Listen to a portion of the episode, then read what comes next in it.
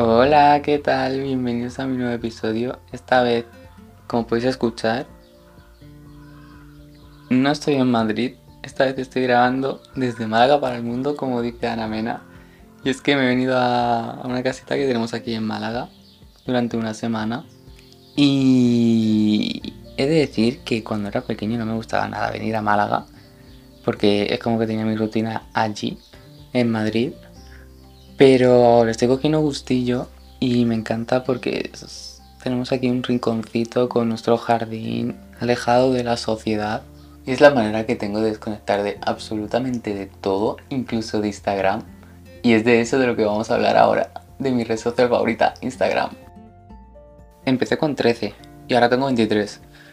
Es, ha sido la aplicación que ha estado siempre de la mano para conocer ahora lo que es mi entorno social y toda la gente que he ido conociendo en estos años al final siempre ha estado ligado a perfiles de Instagram también, donde he comparado lo que conocía de ellos en persona con lo que veía en redes o la gente que conocía también a través de redes.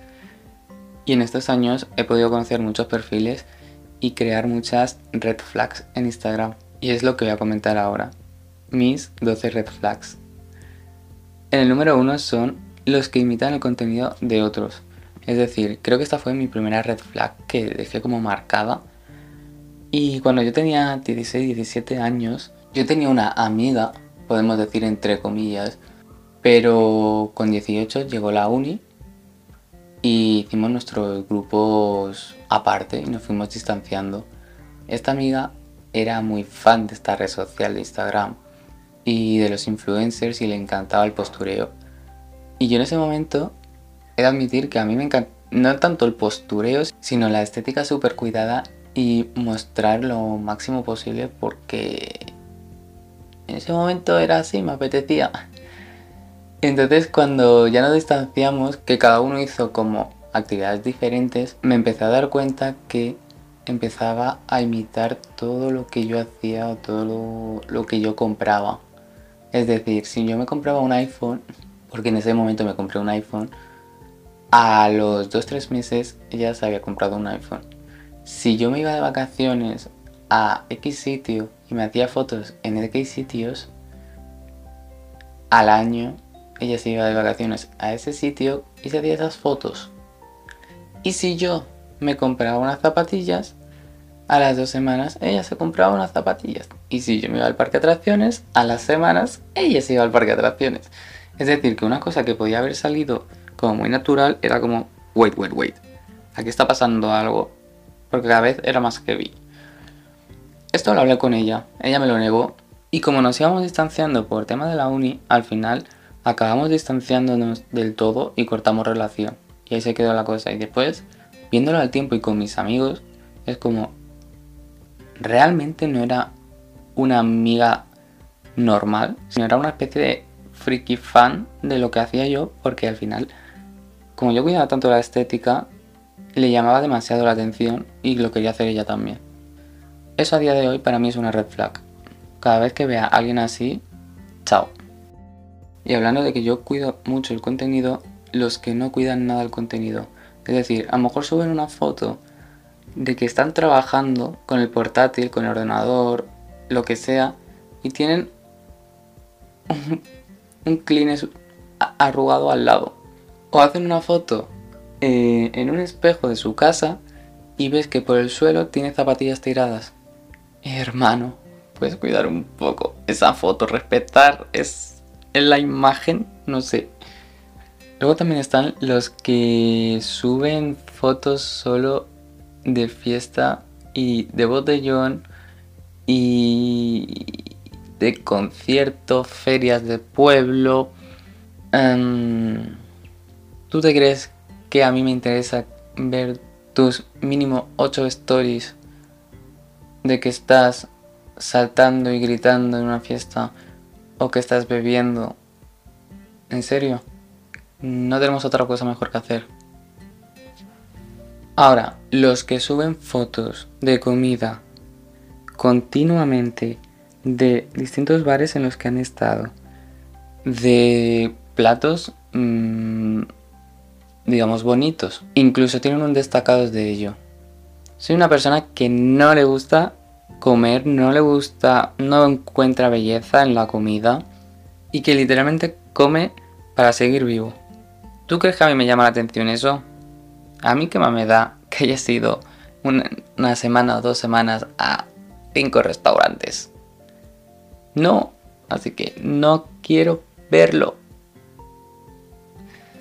Y hablando de destacados, los que solo tienen destacados los sitios a los que ha viajado, yo si quiero ver París en foto, me meto en Google Maps. Pero si quiero conocer cómo es una persona, a mí que me tengas 7 países en destacados a los que has ido, que te gusta viajar, vale. El 99% de las personas le gusta viajar. Ahora, que tú te lo has podido permitir, el único que sé de ti, pero ¿me puedes contar algo más? ¿Me puedes enseñar que eres interesante y que puedo tener una conversación contigo de algo? O sea, quiero saber que se puede hablar de temas que eres una persona creativa, que, que tienes algunos intereses. No sé. Pero bueno, peores son los que solo tienen fotos de sus cuerpos y sus poses perfectas y sus caras intensas. ¿De qué voy a poder yo hablar con esta gente? Si alguien conoce a alguien que sea así, que me lo diga y me dé consejos, porfa. Tienen, aunque más peligro tienen, los que te reaccionan con llamitas a tus stories, sin haberte hablado antes previamente, claro. ¿Te puedes currar algo? Puede ser más útil y le das un like a una story. Y digo, ah, le ha gustado la story, le he gustado yo, le ha gustado alguien con el que estaba en esta story. Y ábreme una conversación absurda. Necesito que muestres originalidad, que muestres interés, que, tengas mmm, picardía en la vida. No me sueltes una llama como puedes haber soltado a 30 perfiles más en esos 15 minutos. Y dentro de este grupo luego están quienes solo te reaccionan a stories, porque claro, solo lo podéis ver vosotros, pero a nivel público no hace nada. Quiere que sea una cosa entre vosotros y ya. Luego si os veis en persona habláis lo mínimo. Pues mira, a estas alturas me da un poco de pereza. Ah, bueno, los que directamente ellos escriben explícitamente los chulos que son.